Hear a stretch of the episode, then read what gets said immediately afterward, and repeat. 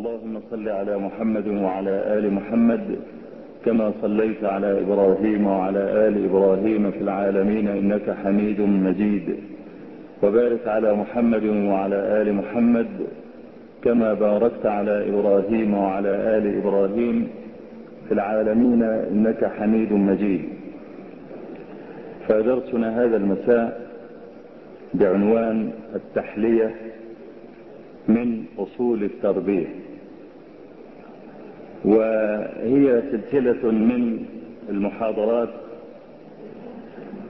قصدت بها أن أجمع ما تفرق في كتب العلماء عن أصول التربية. وللعلماء كلمة مشهورة يذكرونها في باب الأدب يقولون علم بلا أدب كنار بلا حطب. آه كنار بلا حطب أي لا نار لأن النار لا تكون إلا بوقود. فقولهم نار بلا حطب يعني لا نار. وهذا يعني أن المرأة إذا كان خلوا من الأدب فلا ينتفع في نفسه بعلمه ولا ينفع غيره. وقد حرصت على نظم هذه الأصول في عبارات لطيفة خفيفة يسهل حفظها فأذكر عشرة أصول ولا أقول أنني استوعبت أصول التربية بذلك لكن هي من أصول التربية كما يبدو من العنوان إنما هي أصول من أصول التربية. الأصل الأول من أوسع أودية الباطل الغلو في الأفاضل. والأصل الثاني دع ما يسبق إلى القلوب إنكاره وإن كان عندك اعتذاره. الأصل الثالث ترك الاعتراض على الأكابر محمود وكثرة المراء يورث الصدود. الأصل الرابع من لم يصبر على جفاء أستاذه تجرع الخسران بتصدع ملاذه. الأصل الخامس تنكب في الخصومة حظ نفسك واقهر هواك بإنصاف خصمك. الأصل السادس من لم يخلع عنه رداء الكبر ظل جاهلا من مهده إلى القبر. الأصل السابع وطالب العلم بلا وقار كمبتغ في الماء جذوة نار. الأصل الثامن حسن العهد من الإيمان والوفاء والود له ركنان. الأصل التاسع من لزم, من لزم التواضع والانكسار فتح له بذاك وطار كل مطار. الأصل العاشر ليس حمل أثقل من البر. من برك فقد أوثقك ومن جفاك فقد أطلقك. فهذه أصول من أصول التربية أحوج الناس إليها هم الذين يتصدرون إلى في الدعوة إلى الله تبارك وتعالى. فدرسنا هذا المساء مع الأصل الأول وهو من أوسع أودية الباطل الغلو في الأفاضل. فاعلم أيها المسترشد طالب النجاة أن الغلو هو مفتاح كل شر ورأس كل ضر وهو أحد أركان الكفر. وحسبك أن تعلم أن أول كفر وضع في الدنيا كان بسبب الغلو. كما رواه البخاري رحمه الله في صحيحه من حديث ابن عباس في ذكر الكفر الذي وقع في قوم نوح عليه السلام. وقالوا لا تذرن آلهتكم ولا تذرن ودا ولا سواعا ولا يغوث ويعوق ونسرا. فهؤلاء خمسة أسماء لرجال صالحين من قوم نوح. فجاء الشيطان قوم نوح فأمرهم أن يصوروا صور هؤلاء حتى لا ينسوهم. فلما مات الآباء وكانوا يعلمون حقيقة الأمر وجاء وجاءت خلوف بعدهم وهم الأبناء لا يعرفون لماذا صور الآباء هؤلاء الناس. فقالوا ما صور آباؤنا هؤلاء إلا ليعبدوهم. ومن هنا بدأ الغلو. فغلوا في هؤلاء الرجال حتى عبدوهم من دون الله تبارك وتعالى فهي أول أصنام وضعت على الأرض. ونحن نقرأ في سورة الفاتحة كل يوم مرات كثيرة. اهدنا الصراط المستقيم. صراط الذين أنعمت عليهم غير المغضوب عليهم ولا الضالين. فطلبت من ربك صراطا مستقيما واستعذت به من صراطين. ما من أمر يأمر الله عز وجل به ورسوله صلى الله عليه وسلم إلا وللشيطان فيه نزغتان. كل أمر يحتوشه نزغتان. النزغة الأولى إفراط. والنزغة الثانية تفريط. فالنصارى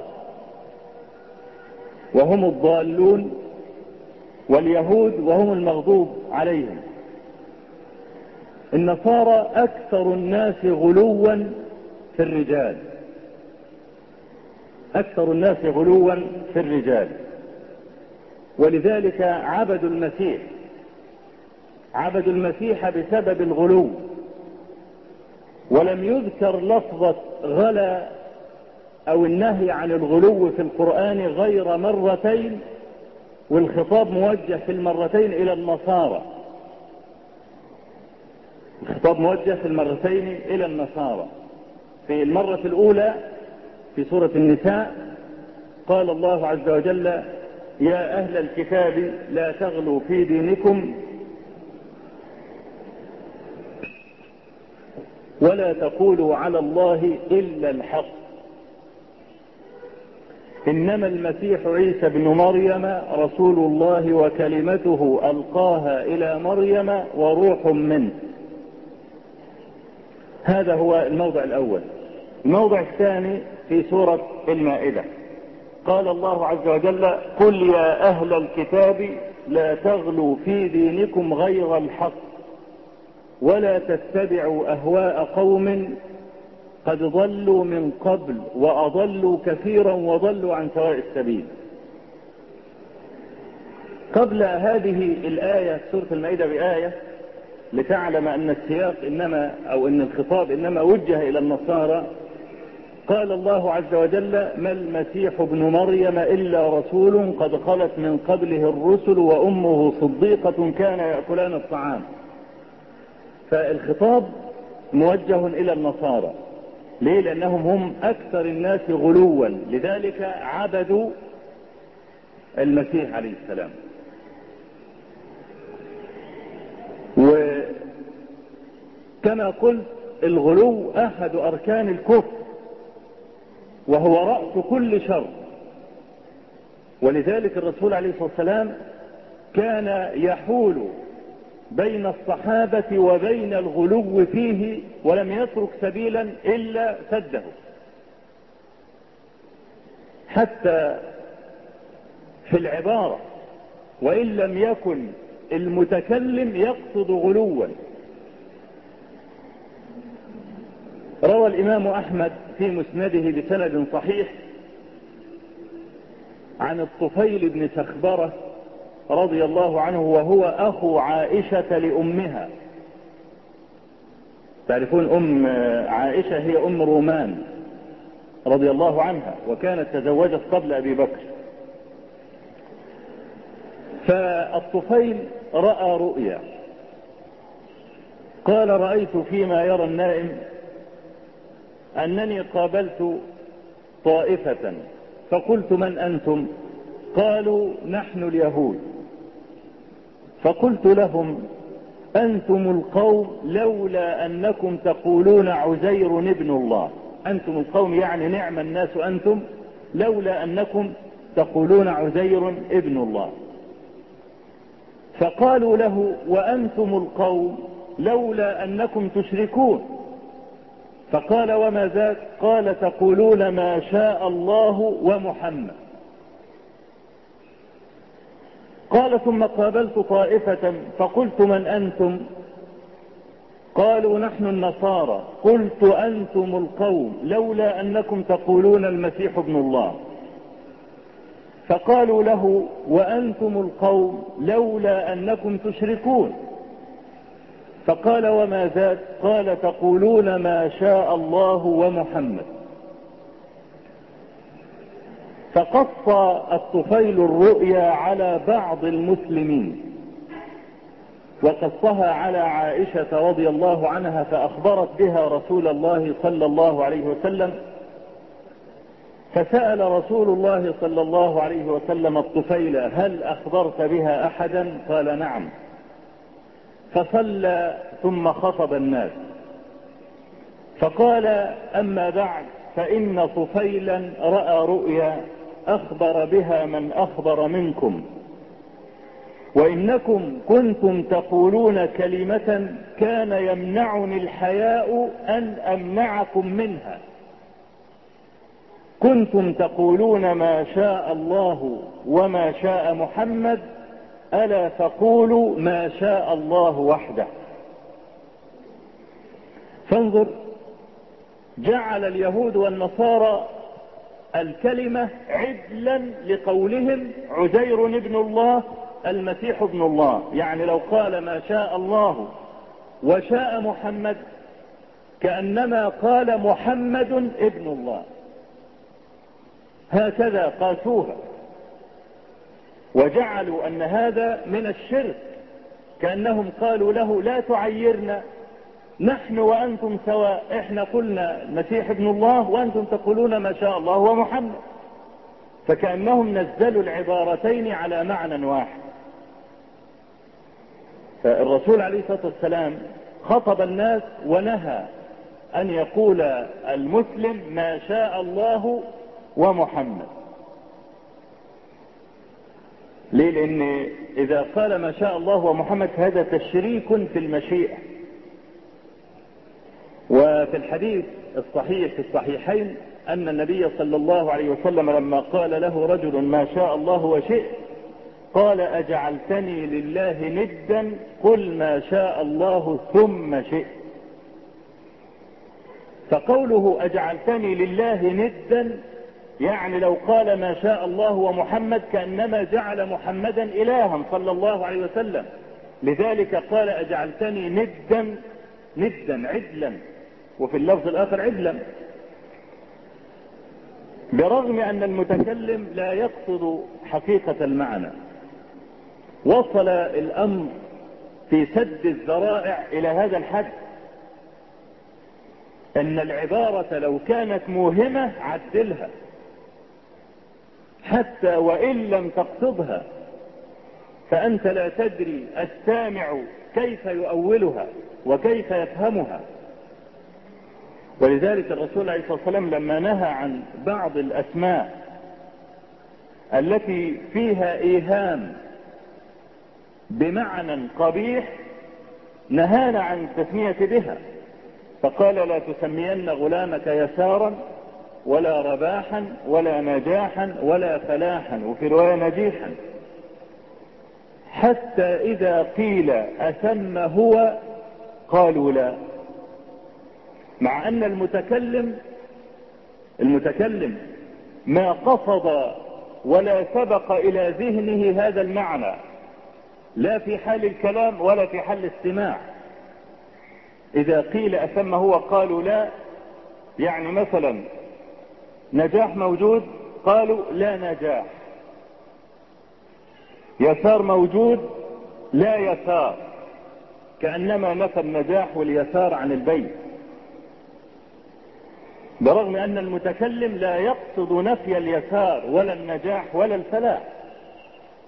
لكن ليست المسألة في المتكلم حسب بل ينبغي أن يراعى المستمع. ولذلك النبي صلى الله عليه وسلم في باب الأيمان قال كما في الحديث الذي رواه مسلم يمينك على ما صدقك صاحبك يعني في التورية أنت تتكلم بكلام لا يسبق إلى ذهن المستمع وأنت تتخلص من الكذب بهذه التورية رجل مثلا دعاك إلى طعام وأنت عارف إن طعامه حرام أو فيه شبهة. رجل مثلا بي بي يعمل في بنك ربوي وليس له أي وظيفة إلا العمل في البنك الربوي. وأنت لا تريد أن تأكل عنده. ليه؟ لأن ماله حرام. لحرمة العمل في البنك. فقال لك تقدم فكل فقلت له إني صائم. معنى صائم الذي المعنى الذي يخطر على بال المستمع أي أنك صائم الصيام الشرعي اللي هو فيه امتناع عن الطعام. لكن لست صائما إنما قصدت أنا صائم عن طعامك أو أنا صائم عن الحرام أو أنا صائم عن الكلام الفاحش. هذه المعاني أنت قصدتها لكن ما خطرت على بال المستمع. إنما في باب الأيمان الحلف الرسول عليه الصلاة والسلام يقول يمينك على ما صدقك صاحبك فلو حلفت على التورية صارت كذبا. يعني قلت أنا صائم. خلاص لست بكذاب. أنت لست بكذاب إذا قلت أنا صائم وقصدت الصيام الخاص عن طعام هذا الإنسان. لكن إذا قال لك احلف. احلف أنك صائم. فلو حلفت وقعت في الكذب لماذا؟ لأن اليمين على ما سبق إلى ذهن صاحبك وليس على ما قصدته أنت. يبقى أنت في حل ما لم تحلف. أنت في حل ما لم تحلف. فإذا حلفت على المعاريض انقلبت كذبا. إذا حلفت على المعاريض انقلبت كذبا. ففي بعض المواقف بيراعى فيها حال المستمع الطرف الآخر. فالرسول عليه الصلاة والسلام ينهى عن أن يسمي المرء نجاحا أو فلاحا أو يسارا. ليه؟ لأن فيه طرف آخر. طرف آخر ربما سبقت الكلمة إلى ذهنه وأنت ما قصدتها ولا آه وقع إلى ذهنك المعنى المخالف لكن هو فهمها. يعني مثلا أنت لما واحد مثلا آه يقول للثاني ماذا كنت تعمل؟ يقول أنا كنت بقرأ كتاب. يقول المستمع يفهمها بقرة واخد بالك؟ وممكن يضحك وبتاع وتاتي إلى ذهنه مع ان المتكلم ابدا ابدا ولا خطر على باله إنه نطق بهذا اللفظ لأن المعنى لم يخطر على ذهنه. فالمستمع قد يسبق إلى ذهنه بدلالة العبارة معنى لم يخطر على بال المتكلم. فينبغي أن يراعى هذا المستمع. ومن هذه الأسماء إسلام مثلا. إسلام ب... مع إنه اسم انتشر إلا إنه في نفس العلة التي من أجلها نهى رسول الله صلى الله عليه وسلم عن التسمي بيسار ونجاح ورباح إسلام موجود ما فيش إسلام يا ابني. مش إسلام يعني نفي الإسلام عن البيت. وما قصد المتكلم ذلك لكن كانت كلمة مستبشعة عند المستمع. فهو لما يقول ما شاء الله وشئت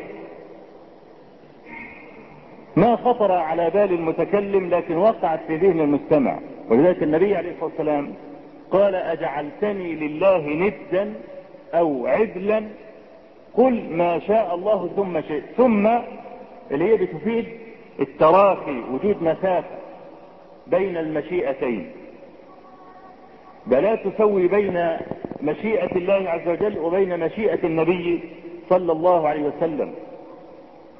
هناك قصة مشهورة بيذكرها العلماء بين حدثت بين الكسائي وبين أبي يوسف صاحب أبي حنيفة رحمه الله.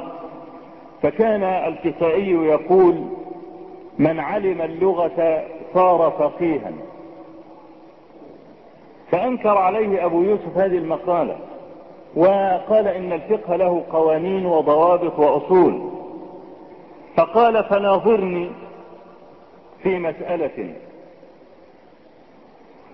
فقال له أبو يوسف هاتي فقال أبو يوسف ما تقول في رجل؟ قال لامرأته أنت طالق طالق طالق. ورجل قال لامرأته أنت طالق وطالق وطالق. ورجل قال لامرأته أنت طالق ثم طالق ثم طالق.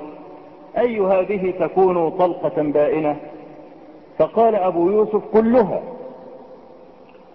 كلها. ومذهب الأئمة الأربعة وجماهير أصحابهم الرجل إذا طلق امرأته ثلاثا في مجلس واحد تقع ثلاثا.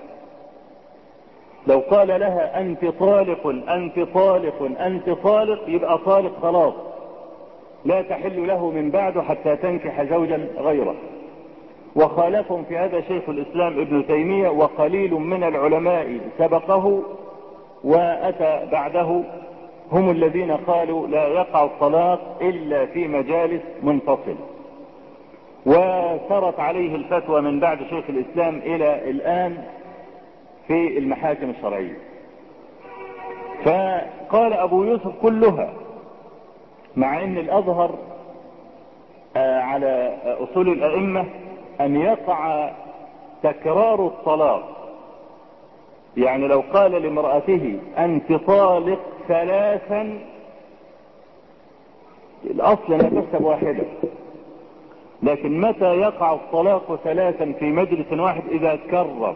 ليه؟ لأن العدد لا يفهم إلا مع التكرير. لو قال لها أنت طالق أنت طالق أنت طالق ثلاث مرات ورا بعض في مجلس واحد في نفس واحد عند الأئمة يقع ثلاث. لكن لو قال لها أنت طالق ثلاثا بمفهوم العدد لا يقع إلا واحدة لأن العدد لا يفهم إلا مكررا. فلو قال مثلا قال النبي صلى الله عليه وسلم من سبح الله دبر كل صلاة ثلاثا وثلاثين وكبر ثلاثا وثلاثين وحمد ثلاثا وثلاثين وفي الرواية وكبر أربعا وثلاثين بدل ثلاثا وثلاثين فتلك مئة غفرت له ذنوبه وإن كانت مثل زبد البحر. فلو قال رجل سبحان الله ثلاثة وثلاثين الحمد لله ثلاثة وثلاثين. الله أكبر ثلاثة وثلاثين. يبقى قال كم مرة؟ قال مية ولا قال ثلاث مرات فقط؟ أمال 33 دي راحت فين؟ ما لها قيمة لأن العدد لا يفهم إلا مكررا.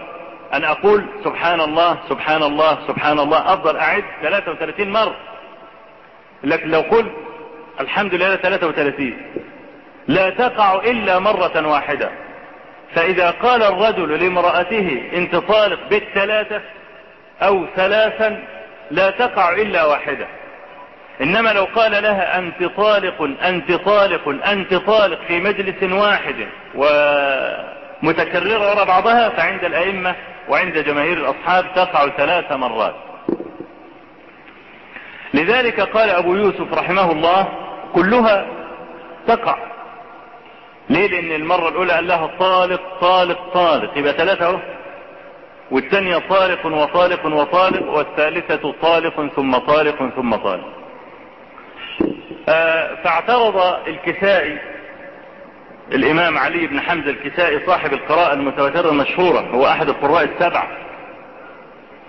فقال بل لا تقع ثلاثا إلا الثالثة. اللي هي أنت طالق ثم طالق ثم طالق. إنما أنت طالق طالق طالق. قال هذا خرج مخرج التأكيد اللفظي. كما لو قال رجل لرجل أنت الكريم الكريم الكريم. كما قال النبي صلى الله عليه وسلم عن يوسف عليه السلام هو الكريم ابن الكريم ابن الكريم ابن الكريم. كل ده تأكيد للفظ الكريم. فلما رجل يؤكد صفة تأكيدا لفظيا ويكرره فهي نفس الصفة لم تتغير. وبعدين في المثال الثاني قال أنت طالق وطالق وطالق الواو لمطلق الجمع. الواو لمطلق الجمع. وتفيد العطف أيضا والمعطوف الثاني هو عين المعطوف الأول. والمعطوف الثالث هو عين المعطوف الثاني هو عين المعطوف الأول. فلم يبق في هذه الصيغ ما يقال أنه منفصل كل طلقة منفصلة عن أختها إلا ثم التي تفيد التراخي. يعني كأنه قال أنت طالق ثم فصل المجلس. ثم جاء فقال أنت طالق ثم فصل المجلس. يعني في تراخي بين الطلقة الأولى والطلقة الثانية وبين الطلقة الثانية والطلقة الثالثة. فالنبي عليه الصلاة والسلام نهى أصحابه أن يقول أحدهم ما شاء الله وشاء محمد وقال إنكم كنتم تقولون كلمة كان يمنعني الحياء أن أقولها. أو أن أنهاكم عنها. طب ممكن واحد هنا يستشكل يقول وهل يدرك النبي صلى الله عليه وسلم الحياء في مسائل التوحيد؟ يعني مثلا رجل يرتكب شركا ثم أنت تستحي أن تقول له لا تشرك؟ فنقول الجواب عن هذا سهل. ومن أظهر وأسهل وأقرب الأجوبة إلى الذهن أن النبي صلى الله عليه وسلم لم يكن أوحي له شيء في هذا. ربما أنكرها لكن لم يكن عنده علم أن هذا من الشرك. حتى أعلمه الله عز وجل أن هذا داخل في الشرك لذلك نهى عنه. وليس هذا بمستنكر ولا بمستغرب. لذا النبي عليه الصلاة والسلام كان من خلقه أنه إذا خير بين أمرين اختار أيسرهما ما لم يكن فيه إثم. يعني يقولون ما شاء الله ومحمد. ولم يكن عنده سابق علم صلى الله عليه وسلم أن هذا لم يوحى إليه أن هذا من الشرك. والناس يقولونها فيتركهم إذ أنه الأيسر والأسد. كان صلى الله عليه وسلم إذا خير بين أمرين اختار أيسرهما ما لم يكن شركا. أما إذا كان شرك أو ذريعة إلى الشرك فإنه عليه الصلاة والسلام ما كان يتردد اطلاقا في في النهي عن ذلك كما حدث في موت إبراهيم ابن النبي عليه الصلاة والسلام.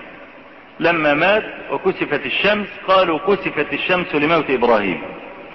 فقال عليه الصلاة والسلام وأزعجه ذلك وجمع الناس فخطبهم فقال أيها الناس إن الشمس والقمر آيتان من آيات الله إن الشمس والقمر آيتان من آيات الله لا تكسفان لموت أحد. ولكن إذا رأيتم ذلك فعليكم بالإيه؟ عليكم بالذكر والدعاء وفي الرواية الأخرى عليكم بالصلاة فاخرعوا إلى الصلاة.